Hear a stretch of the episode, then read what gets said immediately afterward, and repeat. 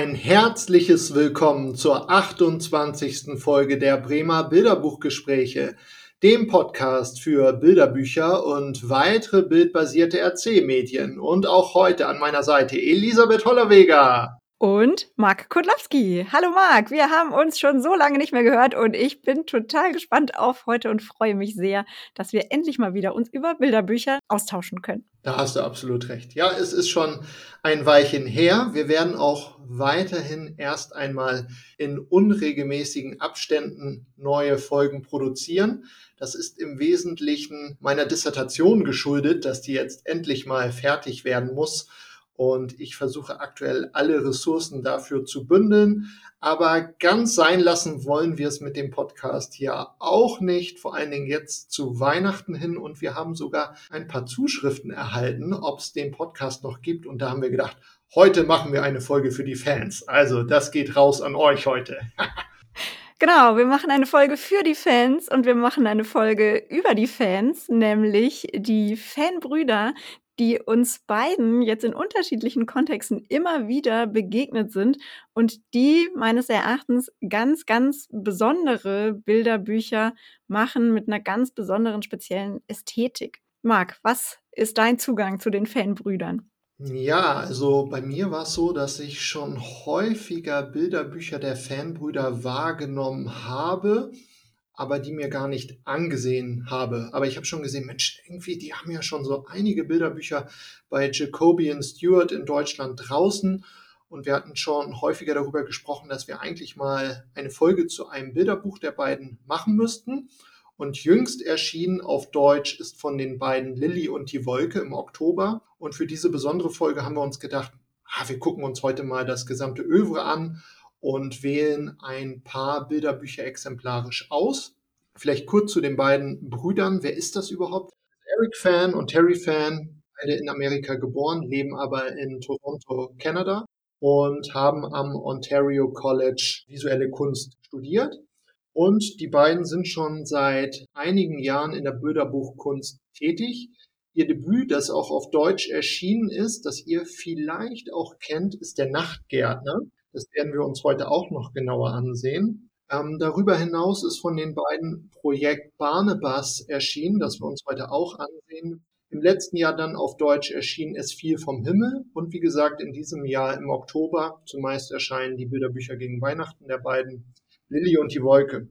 Es gibt aber noch weitere Titel, die auf Deutsch erschienen sind, die wir heute aber nicht in den Blick nehmen, nämlich ein seltsames Schiff. Die beiden Brüder zusammen mit Dashka Slater haben das kreiert und von Eric und Terry Fan noch zusammen, also ohne eine dritte Person, wo die See auf den Himmel trifft. Alles bei Jacoby und Stewart auf Deutsch erschienen. Nicht auf Deutsch bislang erschienen sind The Darkest Dark, die Fanbrüder zusammen mit dem Astronauten Chris Hadfield, The Scarecrow, die Fanbrüder zusammen mit Beth Ferry und einer der beiden Fanbrüder, jüngst erschien auf Englisch, auch im Oktober diesen Jahres, Eric Fan zusammen mit Dana Seiferling Night Lunch. Ich denke, dass das nächstes Jahr auf Deutsch erscheinen wird, da Dana Seiferling in diesem Jahr auch in Deutschland im Weihnachtsgeschäft mit einer Bilderbuchneuerscheinung vertreten ist. Also ich denke, da wird schon der Boden bereitet.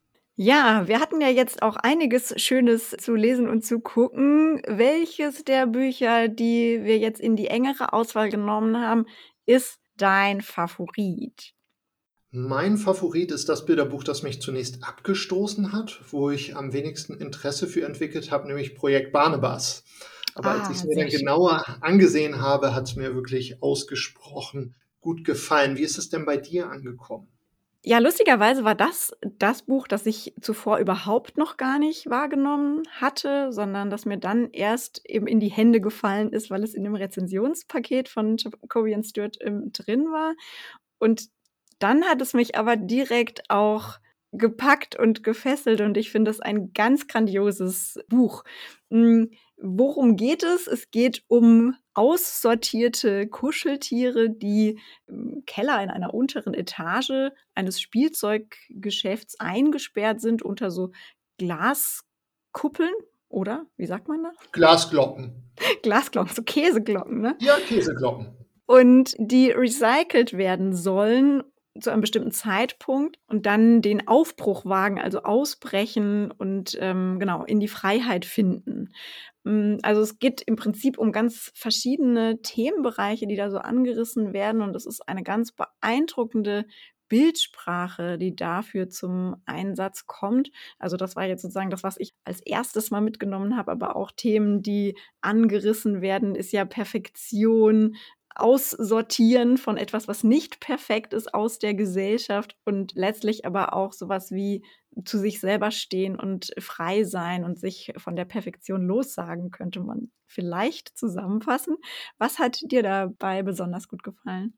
Du hast es schon angedeutet, auf der inhaltlichen Ebene ist es gar nicht so spektakulär. Es ist eigentlich eine Abenteuer-Heldengeschichte um eine Figur, die halb Maus, halb Elefant ist unter einer Käseglocke eingesperrt ist, genauso wie andere nicht normgerechte Kuscheltiere. Und sie brechen aus, gelangen in die Freiheit und finden einen Fleck, wo sie sein können, wie sie sind.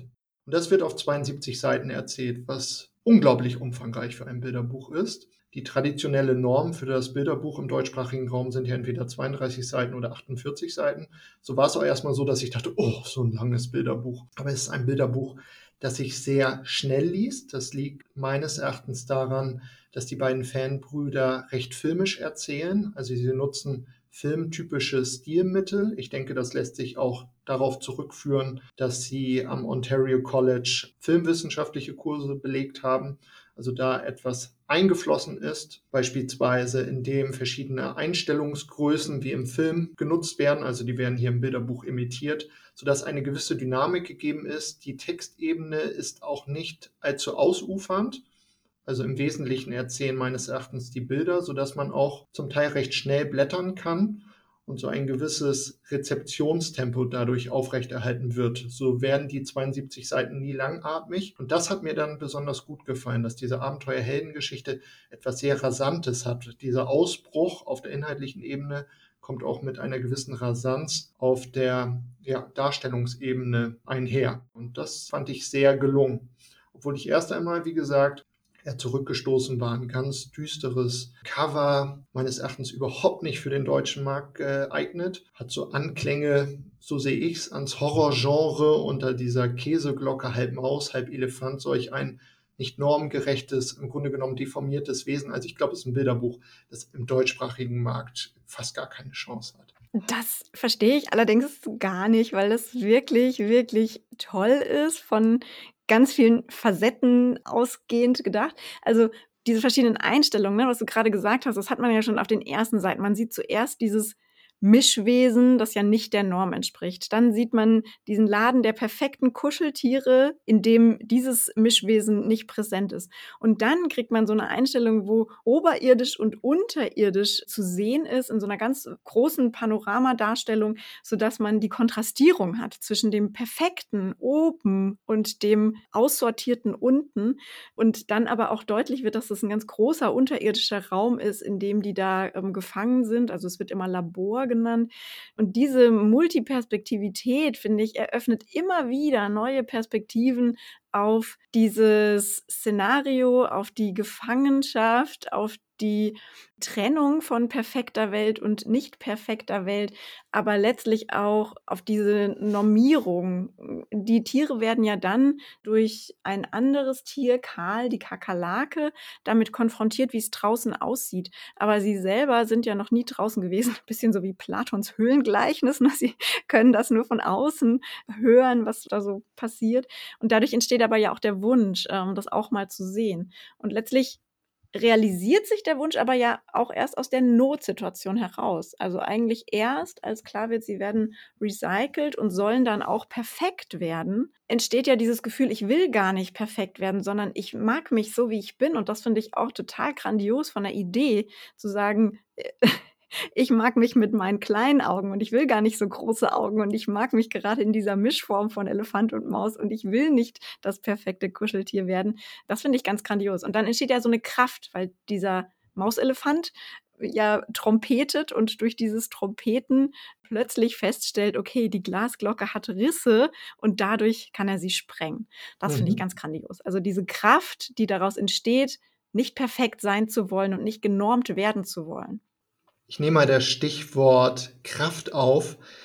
Wie bei allen anderen Bilderbüchern der Fanbrüder auch, das sei schon einmal vorweggenommen, spielt Farbe in diesem Bilderbuch eine ganz große Rolle. Wenn ich einmal zurückkomme auf diese eine Doppelseite, in der wir in der Panoramaansicht die Oberwelt der Menschen sehen und darunter diese Laboranlage, da sehen wir, dass die Laboranlage recht trist gehalten ist, in Grün- und Blautönen sehr unterkühlt, während die Oberwelt recht farbig dargestellt ist, was auch mit der Farbigkeit dieser nicht perfekten perfekten Kuscheltiere korrespondiert und meines Erachtens auf die Diversität in der Welt verweisen soll. Also dass da eigentlich was ist, gerade in der Unterwelt, was eigentlich in Freiheit gehört, weil eben nicht alles normiert ist in der Oberwelt, wenn man das so nennen will. Ja. Also da finde ich, lässt sich immer viel über die mh, hm, sparsam eingesetzten Farben, aber genau zum richtigen Zeitpunkt und mit denen doch immer auch eine Bedeutung einhergeht,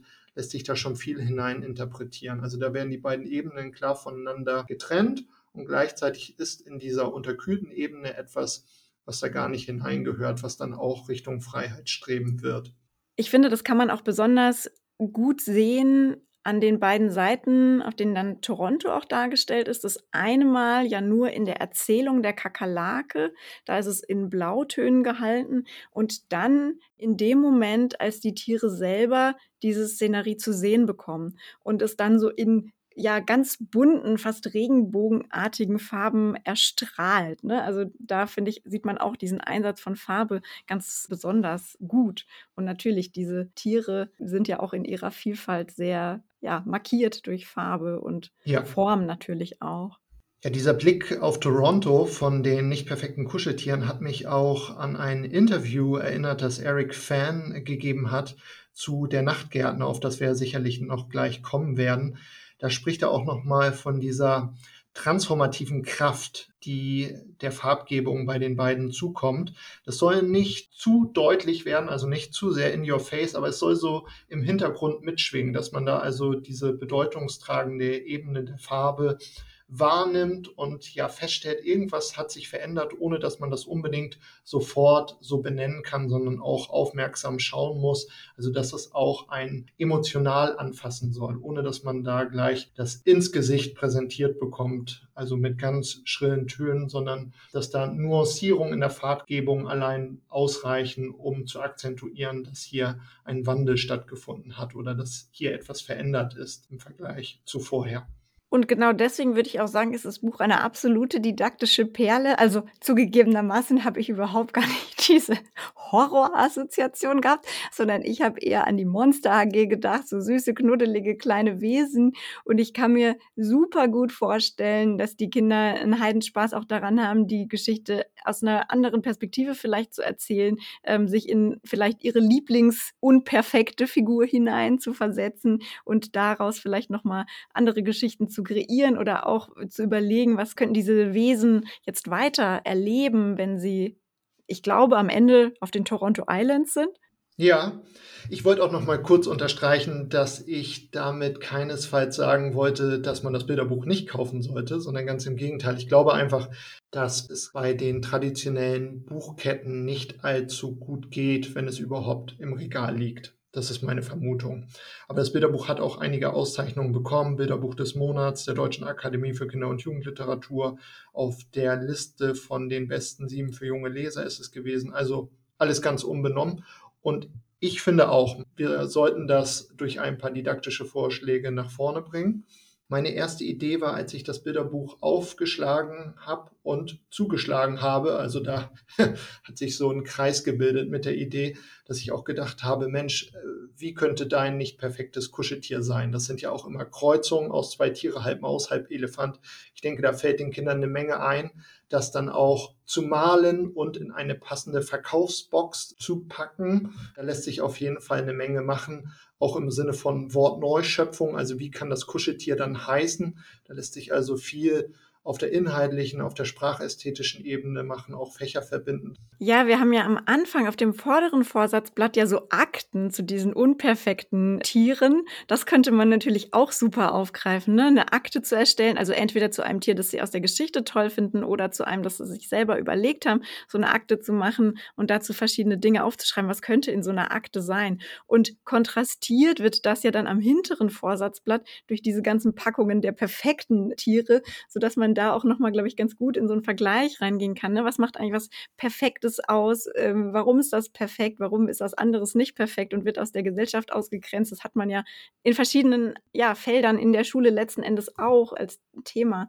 sodass man da vielleicht ja auch ins Philosophieren kommen kann, würde ich mal sagen. Worüber man auch noch philosophieren kann, mündlich oder schriftlich, ist auch, wie es für die Freunde, die nicht normgerechten Kuscheltiere scheinen auch Freunde zu sein, weitergeht. Denn das Ende ist offen, wo und wie sie jetzt weiterleben. Ähm, die stapeln sich so übereinander wie die Bremer Stadtmusikanten. Da musste ich so als intertextuelle Referenz dran denken. Also was könnten jetzt weitere Geschichten sein, die diese Freunde erleben in einer Welt, die auf Normierung hinstrebt und dort sind diese nicht perfekten Kuscheltiere. Also was könnten sie noch an Abenteuern erleben? Ja, und gleichzeitig haben wir natürlich die ähm, nicht perfekten Tiere als Identifikationsfiguren. Und was wir gar nicht wissen, was sozusagen eine Leerstelle bleibt, sind ja die perfekten Kuscheltiere. Das heißt, die werden ja so als das Ideal verkauft. Aber da vielleicht auch nochmal dazu anzuregen, zu sagen, okay, wie fühlt sich denn so ein perfektes Tier, ne? Was könntest du dir vorstellen? Weil die haben ja keine Mimik, keine Gestik so richtig, sondern bleiben ja so eingefroren. Ich glaube, das könnte auch nochmal eine interessante Perspektive sein. Was ist denn hinter dem Schein? Ja, auch in der Szene, wo sie gerade ausbrechen und nochmal in der Verkaufsfläche, also wo sie in die Verkaufsfläche hineingeschwemmt werden und Barnabas vor einer Schwester oder einem Bruder von sich stehen bleibt und den oder die gerade sich anschaut in der Verpackung. Und da könnte man auch eine Sprechblase an diesen scheinbar perfekten Elefanten oder Mauselefanten in der Verpackung rankleben oder wie auch immer man das dann gestalten will, was der in dem Moment denkt, als er oder sie Barnabas sieht, der jetzt frei ist, scheinbar nicht der Norm entspricht. Also da gibt es ja auch verschiedene Möglichkeiten, in welche Richtung die Figur, die dort jetzt eingeschlossen ist, und hofft, verkauft zu werden, was die denken könnte. Ja, also so etwas wie, ich möchte auch in die Freiheit oder wie sieht er denn aus oder so würde ich auch gerne aussehen. Also da gibt es ja auch ganz viele Richtungen, wie dort weiter fabuliert werden könnte.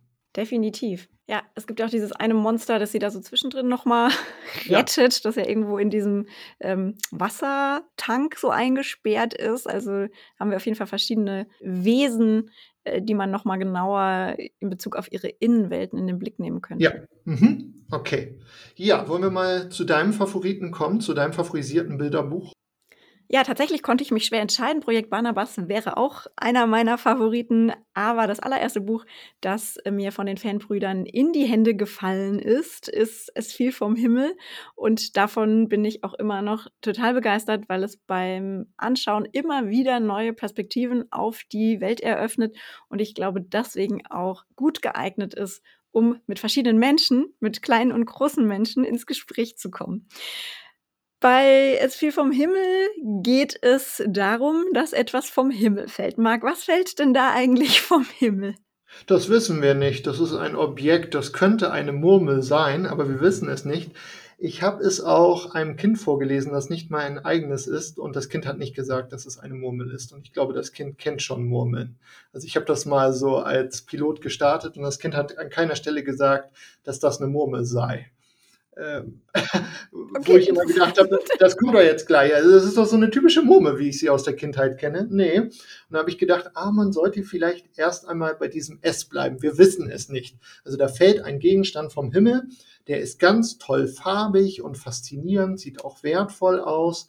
Und die Tiere untersuchen den Gegenstand wie so ein Meteorit, der aus dem All heruntergefallen ist. Also was kann man denn damit machen?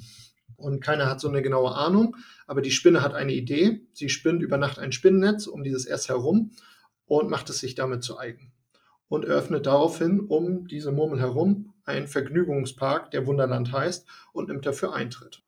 Ja, und das Spannende bei der von dir ja gerade schon erwähnten Untersuchung die die Tiere an dem S vornehmen, ist ja, dass sie genau das Gleiche machen, was wir auch gerade gemacht haben. Sie sortieren es ein nach ihren eigenen Wahrnehmungsgewohnheiten. Also wir haben da jetzt eine Murmel gesehen, weil es eben so ein rundes Glasding mit irgendwas Buntem in der Mitte ist. Aber die Tiere sortieren das so ein, nach dem, was sie selber auch kennen aus ihrer eigenen Welt. Also der Frosch denkt zum Beispiel, es ist ein Weingummi, aber es schmeckt ihm nicht. Und der Mistkäfer versucht es zu rollen, aber es ist zu schwer und so weiter. Ne? Also das heißt, ähm, auch da haben wir diesen Effekt, man sortiert etwas, was man nicht kennt, immer erstmal ein nach den Dingen, die man schon kennt. So werden auch die Figuren eingeführt. Wir haben so episodische Auftritte im Grunde genommen des Tierkabinetts. Ja, das stimmt, obwohl sie ja eigentlich so als Charaktere dann gar nicht mehr weiter ausdifferenziert werden. Ne? Sie verdeutlichen eigentlich in dieser episodischen Anlage der Erzählung erstmal nur, wie unterschiedlich man ein und dieselbe Sache sehen kann mhm. und wie unterschiedlich man da rangehen kann. Und dann ist ja eigentlich eher so die Spinne mit ihrem kapitalistischen ja. Anspruch die Hauptfigur, könnte man schon sagen. Ne? Ja, auf jeden Fall. Und es ist auch sehr augenfällig. Ähm, die Spinne ist komplett in Schwarz gehalten, sehr kräftiges Schwarz. Die Murmel ist sehr prägnant in ihrer Farbgebung, also wie schillernd sie dargestellt ist. Und dann kommt eine weitere Farbe ins Spiel, und zwar sind das die Eintrittskarten, die die Spinne für das Wunderland verkauft. Das sind nämlich grüne Blätter und die sind saftgrün gestaltet. Und ja, die stapeln sich nach und nach bei der Spinne. Also sie rafft immer mehr Eintrittsgeld zusammen. Sie erhöht auch den Preis für den Eintritt und gestaltet die Verweildauer im Park immer kürzer. Also da haben wir auf jeden Fall aller Hartmut Rosa Beschleunigung und Entfremdung.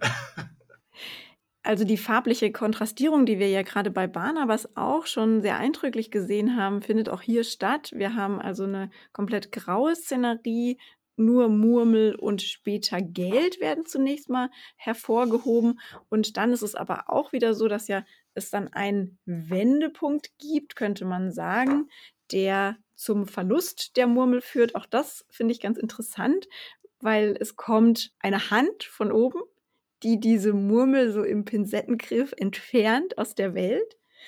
Und dann bleibt es auch erstmal eine Weile grau. Also auch diese grünen Blätter fliegen ja wieder davon, bis die Spinne eine neue Idee hat, nämlich mit ganz vielen anderen heruntergefallenen Gegenständen das Wunderland zu vergrößern oder nochmal neu zu konzipieren, könnte man sagen. Und auf dieser Seite haben wir dann ganz viel Farbe. Also das heißt, die Welt ist dann farbig geworden. Und genau das, was vorhin auch schon so deutlich war, dieser Wendepunkt oder auch diese Veränderung der Welt wird auf jeden Fall in der Farbe sichtbar gemacht. Man muss dazu noch sagen, wenn ich es richtig verstanden habe, dass Wunderland jetzt auch kostenfrei ist am Ende im Vergleich zu vorher. Also die Spinne versucht jetzt auch etwas wieder gut zu machen, nachdem sie mhm. vorher alle Insekten ausgebeutet hat, wie ein klassischer Kapitalist und die Murmel dann entwendet worden ist und sie nichts mehr hatte, ganz allein war, da hat sie sich was Neues überlegt, um auch irgendwie wieder die Gemeinschaft zusammenzuführen. Das war jedenfalls ja dieser Anklang, den das bei mir erzeugt hat. Allerdings muss ich auch sagen, dass ich mit einigen Fragezeichen über dem Kopf aus der Erzählung rausgegangen bin. Tatsächlich, ja, also ich glaube, es gibt viele Fragen. Welche hast du? Äh, ich habe mich gefragt, anschließend an das, was du gerade gesagt hast, dass wenn die neuen Gegenstände, die jetzt deutlich mehr sind als nur eine Murmel, ausgestellt sind und wir haben hier wieder so eine Panorama-Ansicht, ganz typisch für die Fanbrüder. Mich erinnert das Ganze auch stark ans Wimmel-Bilderbuch, diese Ansichten. Ähm, weshalb wird denn jetzt die graue Welt der Insekten in prachtvolle Farbigkeit getaucht? Ist es jetzt, weil die Spinne das jetzt der Gemeinschaft zur Verfügung stellt und das jetzt mehr Gegenstände sind? Ist mehr jetzt gleich gut? Warum zieht jetzt komplette Farbigkeit ein? Das hat sich mir noch nicht erschlossen. Ich glaube, das ist tatsächlich auch so ein bisschen ein Widerspruch zu dem, was wir so erwarten, weil letzten Endes sind es ja trotzdem auch Relikte der Menschheit, die da so runterfallen und die plötzlich die Welt bunt machen. Also eigentlich ist es ja so ein bisschen Widerspruch. Man könnte ja auch sagen, ne, diese anthropozänen Spuren des Menschen sind ja eigentlich erstmal negativ zu konnotieren. Und es ist ja auch viel Tönniff, ne? Also es ist ja nichts besonders Wertvolles, was darunter fällt.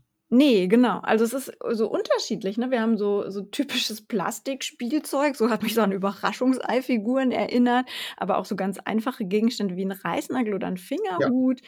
ein sehr vieleckiger Würfel, Sicherheitsnadel, Duplostein. Also wir haben im Prinzip total viele Gegenstände, die, ja, also weiß ich nicht, Bestandteil dieser Naturwelt eigentlich werden. Und ich würde auch sagen, dass es eher so ein, so ein, so ein Widerspruch ist an der Stelle. Vielleicht ist es auch so gewollt, ne? Also da dieses Paradoxon auszuhalten, also ein Spannungsverhältnis, das da aufgeht zum Schluss. Ja, ich finde, es macht halt ganz viele Geschichten an der Stelle auf. Also das wäre auch wieder was, was für mhm. die Schule natürlich spannend wäre. Also wo kommen die Gegenstände überhaupt her? Was haben diese Gegenstände für eine Geschichte?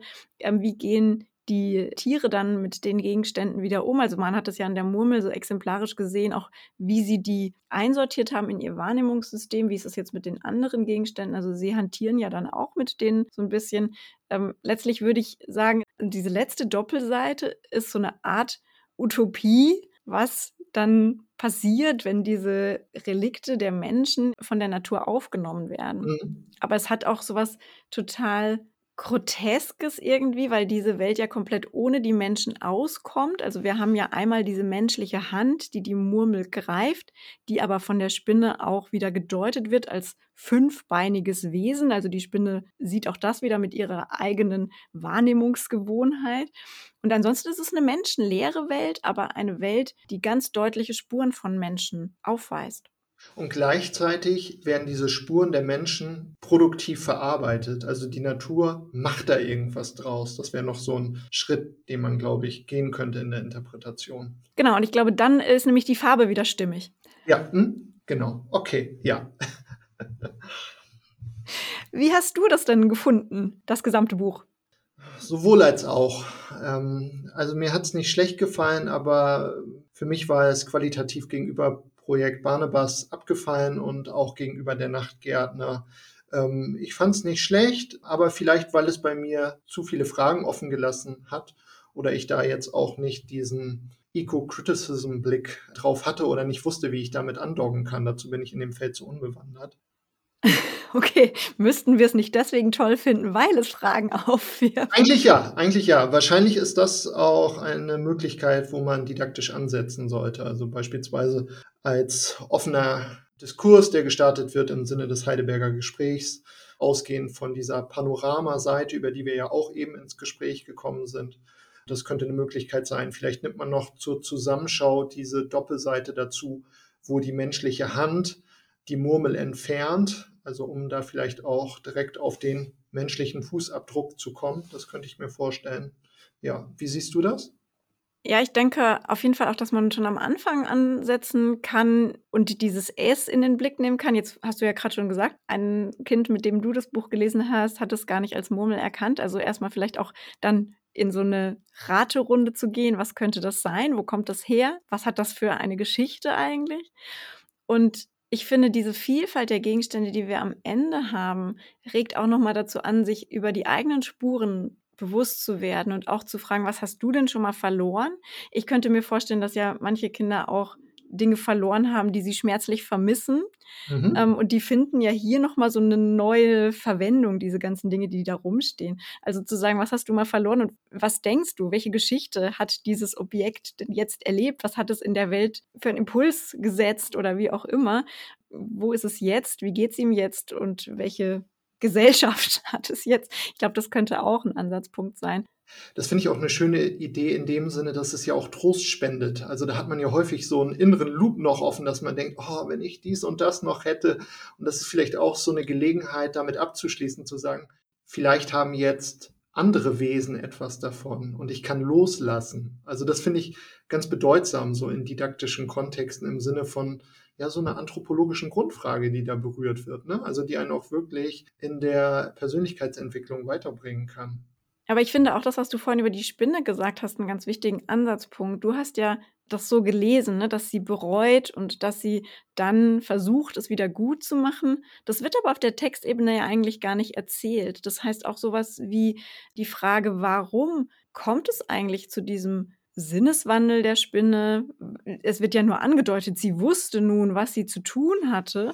Und dann wird weiter ausgeführt, glücklicherweise hat keine Kreatur mehr Geduld als eine Spinne. Das heißt, voller Geduld sammelt sie die ganzen Wunder, die weiterhin vom Himmel fallen, um dann das für die anderen zu eröffnen. Aber da bleibt ja im Text ganz viel offen und ich finde, auch da kann man super ansetzen und überlegen, wie geht's der Spinne? Warum geht's ihr so?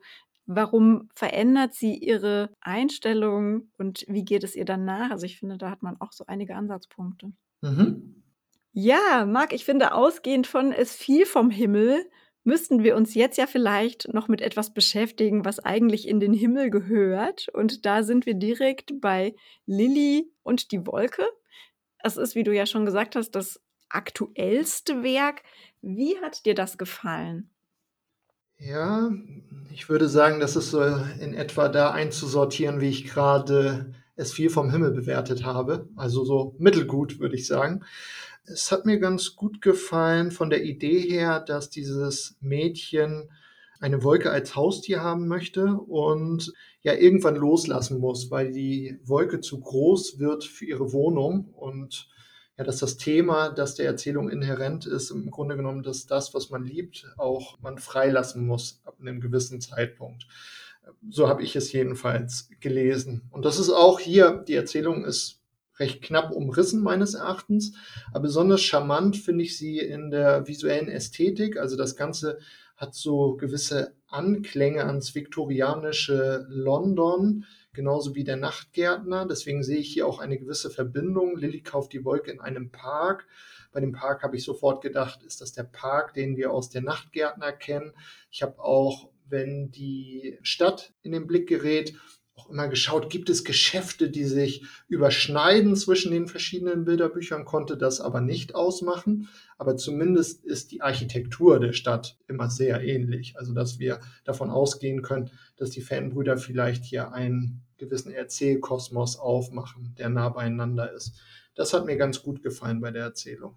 Ja, ich finde, dass es vor allem sehr eindrücklich zeigt, wie unterschiedlich ästhetisch man so dieselbe Grundgeschichte erzählen kann. Weil von der Grundgeschichte ist es ja schon ein bisschen wie Lauras Stern. Ne? Der Stern fällt vom Himmel und sie hütet den und dann leuchtet er immer weniger und dann muss sie ihn wieder an den Himmel lassen.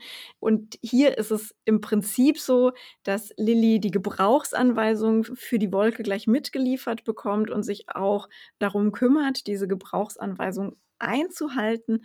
Allerdings wird die Wolke immer größer und sie vergisst in der Zwischenzeit die sechste Anweisung, halte deine Wolke nie in einem zu kleinen Raum.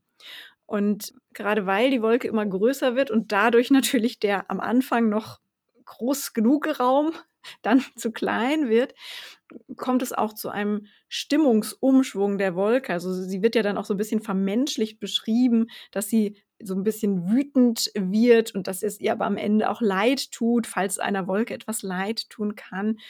Und dann nach diesem Eklat könnte man sagen, kommt es ja letztlich zu dieser Erkenntnis, dass sie die sechste Anweisung vergessen hat und dass sie die Wolke deswegen freilassen muss. Und das ist ja das, was sie dann an der Bedienungsanleitung auch noch hinzufügt. Ne? Also das ist ja dann so ein siebter Punkt, der am Ende noch ergänzt wird. Lass deine Wolke frei schweben. Und das ist herausragend, finde ich. Diese Ästhetik, die hier wieder, ähm, ja, auch vielleicht wieder so ein bisschen typisch mit Spiel mit Farbe, Spiel mit Form, Spiel mit Perspektiven, aber auch Spiel mit dem Verhältnis Mensch-Umwelt. Die gleiche Geschichte oder eine ähnliche Geschichte wie Lauras Stern auf eine ästhetisch komplett andere Art und Weise erzählt. Ja, das hatte ich noch gar nicht gesehen, dass das Thema von Laura Stern hier eigentlich wiedergespiegelt wird. Insofern hast du auf jeden Fall recht. Und es ist raffinierter in sich gestaltet. Was mir aufgefallen ist, was ich hier noch nicht so interpretieren konnte, ist die Farbgebung. Also die ist natürlich sehr stimmig bei dem Thema Grün- und Gelbtöne. Also Gelb vor allen Dingen für das Herabregnen der Wolke, beziehungsweise um gegen den Regen geschützt zu sein, in einem traditionellen gelben Regenparker mit gelben Gummistiefeln, gelber Regenmütze und auch sonst, gerade zu Beginn, wenn Lilly den Park betritt, alles sehr schön farbig, prachtvoll. Aber hier fehlte mir die semiotische Kraft der Farbe für die Erzählung. Also ich sehe hier nicht, wo der Einsatz der Farbe ähm, korrespondiert mit einem Umschwung auf der inhaltlichen Ebene. Also wo man wirklich das Gefühl hat, ah, jetzt wird die Kraft der Farbe genutzt, um hier etwas auf der visuell-ästhetischen Ebene zu akzentuieren, was gerade mit den Figuren passiert. Oder ich habe es hier nicht so bedeutungstragend wahrgenommen, wie jetzt bei den anderen Bilderbüchern. Aber du hast vielleicht da jetzt was anzubieten. Naja, ich glaube, es ist nicht so markant, aber was ja schon auffällt, ist, dass am Anfang es so bunt ist und dann in dem Moment, wo diese Wolke in die Gefangenschaft von ihr gerät, es ja schon eigentlich grau ist. Wir haben zwar immer mhm. noch so einzelne bunte Elemente wie die Pflanzen bei Lilly im Zimmer und die Gummistiefel. Aber so, wenn man sich so im Daumenkino so durchguckt, kann man so schon feststellen, es wird dann immer düsterer. Also immer mit diesen gelben ne, Regenmantel und Eimer und sowas. Aber es wird dann schon sehr dunkel und dann sieht man eigentlich von draußen dieses rosa Schimmern, das dann ja letztlich auch die Lösung ist. Ne? Und dann haben wir plötzlich die rosarote Welt, in die die Wolke entlassen wird. Und die graue Welt dann in so einem Moment, in dem Lilly sich erinnert und auch die Wolke vermisst, weil es bewölkt ist. Ne? Also das heißt, es wird ja dann wieder verbunden mit einem negativen Gefühl oder ja, einem sehnsüchtigen Gefühl vielleicht, mm, aber auch einem Akzeptieren. Aber ja, ich würde sagen, so am Anfang, als alles noch offen ist, ist es sehr bunt, dann wird es immer dunkler und am Ende geht es dann in so eine rosa Welt über, in die die Wolke entlassen wird. Aber spannend ist natürlich auch hier die Stadtszenerie. Du hattest vorhin die Parkszenerie angesprochen, aber mich hat vor allem die Stadtszenerie. Ich habe dann auch direkt nochmal nachgeguckt an Projekt was erinnert, wo wir ja auch diese Geschäft- und Ladenzeilen so mhm. haben und wo dann ja auch immer ins Deutsche übersetzt wird. Die Beschreibung der Geschäfte oder die Namen der Geschäfte werden auf Deutsch übersetzt. Und das ist auch immer ganz lustig, ne? weil da sind auch so kleine Witze noch mit drin, wie zum Beispiel ein Uhrladen, der heißt die gestoppte Uhr oder sowas, was dann diese ganze Straßenarchitektur prägt. Aber das möchte ich auch nochmal betonen. Also die Übersetzung bei Jacobian Stewart scheint mir für alle Fanbrüder Bilderbücher extrem aufwendig, weil alle in die Bildebene eingelassene Schrift ist immer komplett übersetzt. Bei Projekt Barnabas haben wir die Käseglocken, die mit, ich glaube, Ausschuss bestempelt sind, dann die ganzen Beschriftungen, der Verpackung, der Kuscheltiere, die Reagenzgläser, also alles ist ins Deutsche übersetzt. Das ist ja bei einigen Bilderbüchern dann auch immer im englischsprachigen Original belassen, weil es einfach viel zu aufwendig ist, damit nochmal den BilderbuchkünstlerInnen das aufzulasten für jede einzelne Übersetzung. Also das ist wirklich lobend hervorzuheben, wo du es jetzt gerade gesagt hast. Ja, genau, weil da auf der Bildebene dann halt nochmal so eine eigene Komik entsteht, die ja im Text überhaupt keine Beachtung findet, so im weitesten Sinne, ja. Ja. Und die didaktischen Potenziale sind hier auch wieder wie Fäden und schon äh, ausgelegt, die wir aufgreifen können. Also ich denke an die Szene im Park, wo Lilly sich die Wolke aussucht. Da sind auch andere äh, ja, Tiere sind das ja im Grunde genommen, die man da Wolkentiere, die man kaufen kann, wo man sich auch überlegen könnte, was wäre passiert, wenn Lilly den Hasen genommen hätte? Oder welches hättest du genommen? Was wäre bei dir zu Hause passiert? Ich musste da immer ans Vorlesegespräch denken. Es gibt immer Bilderbücher, wo es einfach ist, einen Impuls auszugeben, weil das auf der Textebene schon fast so gestaltet ist, dass man gar nicht mehr viel machen muss. Also da muss man nicht mehr groß ausformulieren, so im Sinne von, ja, was würdest du jetzt machen? Also einfach den Ball zurückspielen. Und das denke ich ja auch bei den Fanbilderbüchern. Also hier ist didaktisch ganz viel angelegt, was man jetzt nur so nehmen muss, den Faden nehmen muss, äh, wo man jetzt weiterarbeiten könnte oder die Kinder könnten dort weiterarbeiten vielmehr. Ja, das stimmt. Ich habe ja ehrlich gesagt so ein bisschen geguckt, ob da auch so ähm, unperfekte Tiere wie bei Projekt Barnabas zu finden sind. Also zumindest hat man ja eine so eine Wolke, die auch so ein Oktopus ist und den haben wir im Projekt Barnabas ja auch.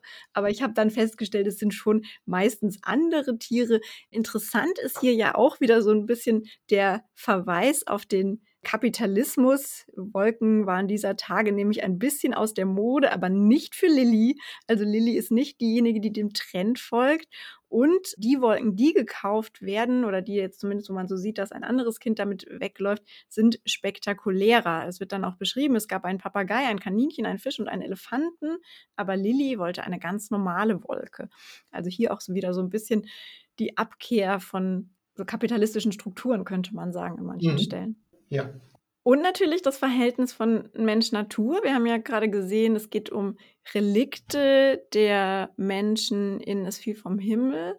Und hier geht es ja dann eher nochmal um Beherrschung von Natur und die Grenzen der Beherrschung von Natur durch den Menschen. Also ja, die Domestizierung. Ne?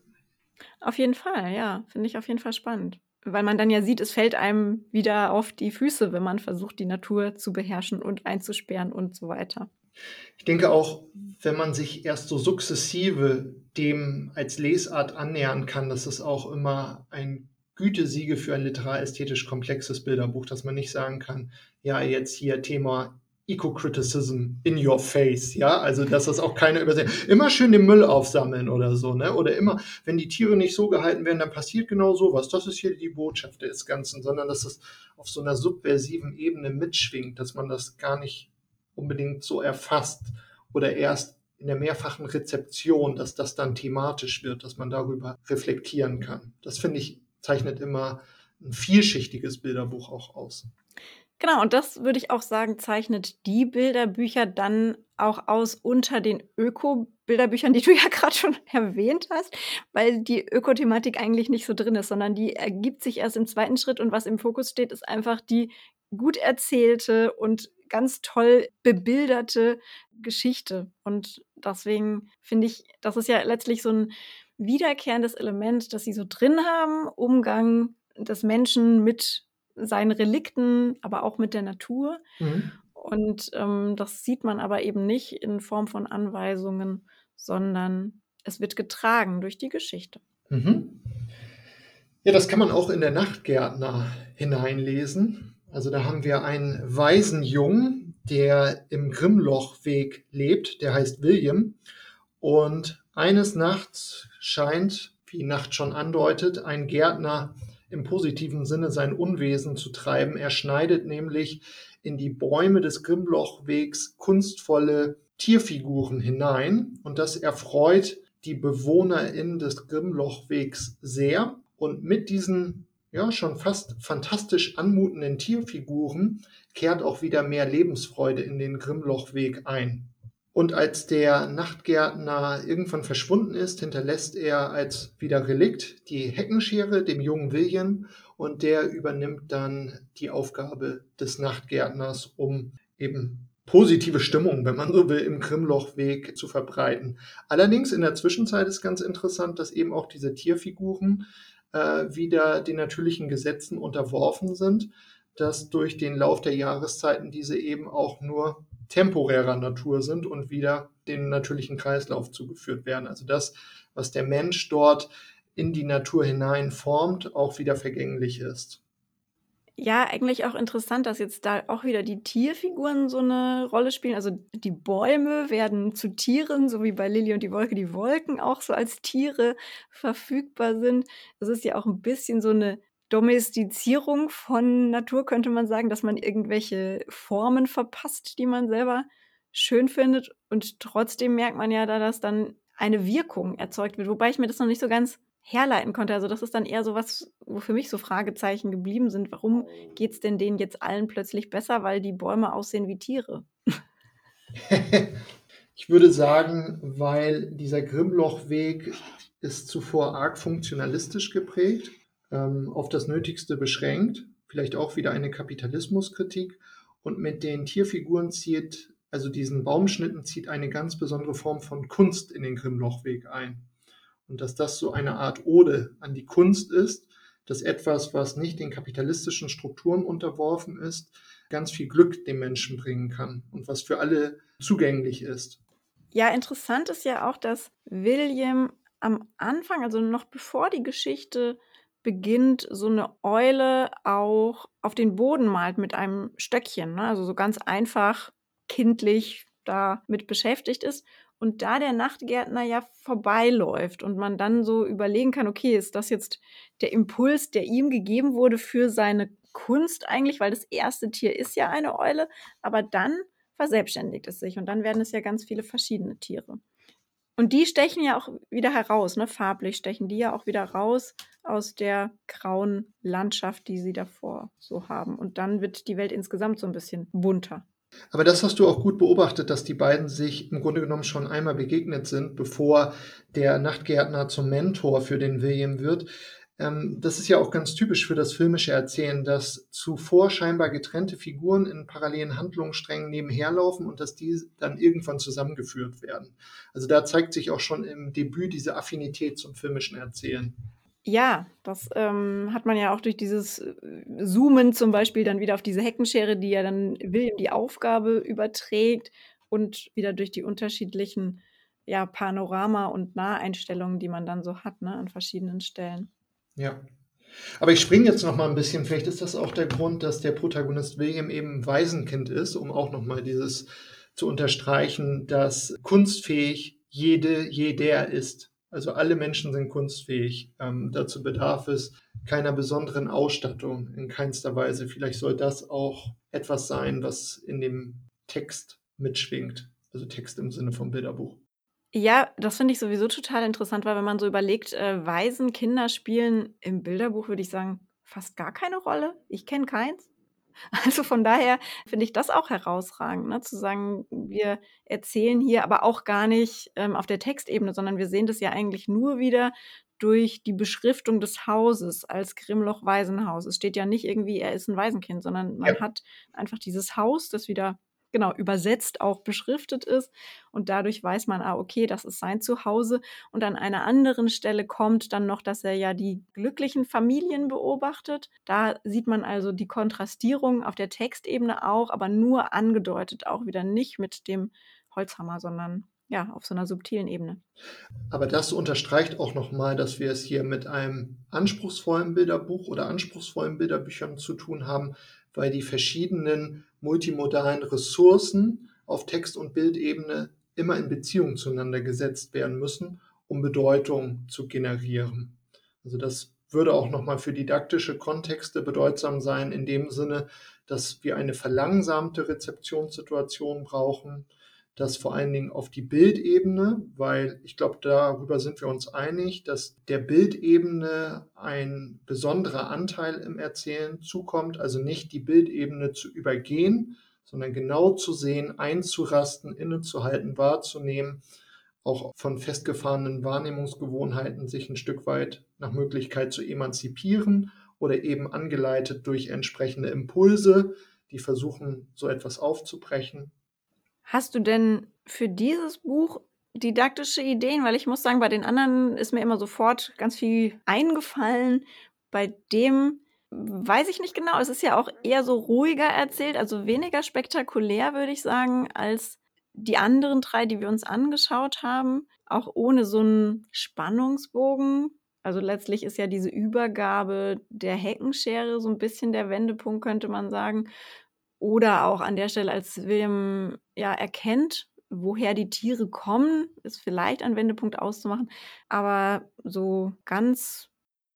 Ich sehe das ähnlich wie du. Wir haben hier eine eher geschlossene Erzählung im Vergleich zu den anderen. Die haben halt viel angeboten durch die Fäden, die ausgerollt sind. Ich würde, vielleicht kommen wir jetzt schon langsam zum Ende hin.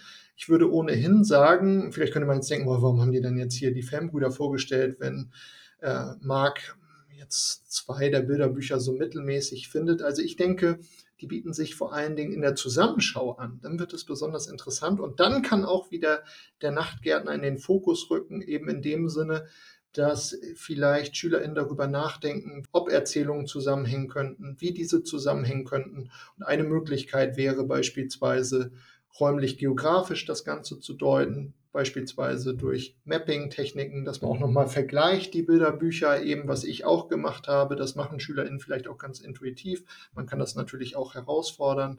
Inwiefern gehören die Geschichten zusammen? Gehören sie überhaupt zusammen? Und dann im Zusammenspiel mit den anderen Bilderbüchern macht der Nachtgärtner wieder aus didaktischer Perspektive mehr Sinn, ist zumindest meine Einschätzung. Ja, wenn man so viel Zeit hat.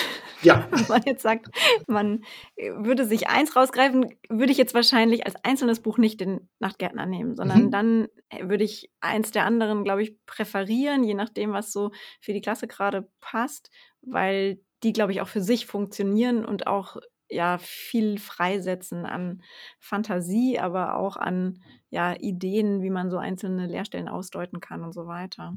Aber eine Möglichkeit wäre ja auch, wenn man jetzt beispielsweise, um das nochmal nach vorne zu bringen, Projekt Barnabas im Klassenverband ähm, rezipieren würde, produktionsorientiert daran weiterarbeiten würde und man hätte im Unterricht freie Lesezeiten, könnte man in einer Bücherkiste ja immer noch weitere Titel der Fanbrüder vorhalten und angeregt von dem, was wir gerade besprochen haben, auch vielleicht nochmal ein Aufgabenblatt mit solchen Suchaufträgen bereithalten, die jetzt über eine klassische Buchvorstellung, was man gelesen hat, hinausgehen, um eben diesen Bezugcharakter der Bilderbücher aufeinander klar werden zu lassen. Also dass wir da so eine Art Anregung zum Detektivspiel haben zwischen den verschiedenen Bilderbüchern.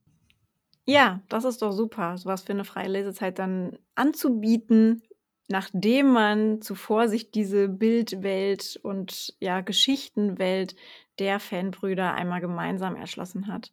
Das ist doch wunderbar. Ich hoffe sehr, dass diese Bücher dort landen, wo sie hingehören, weil sie sind wirklich ganz grandios. Und ich bin tatsächlich von allen ein Fan. Also das kann ich schon mal festhalten.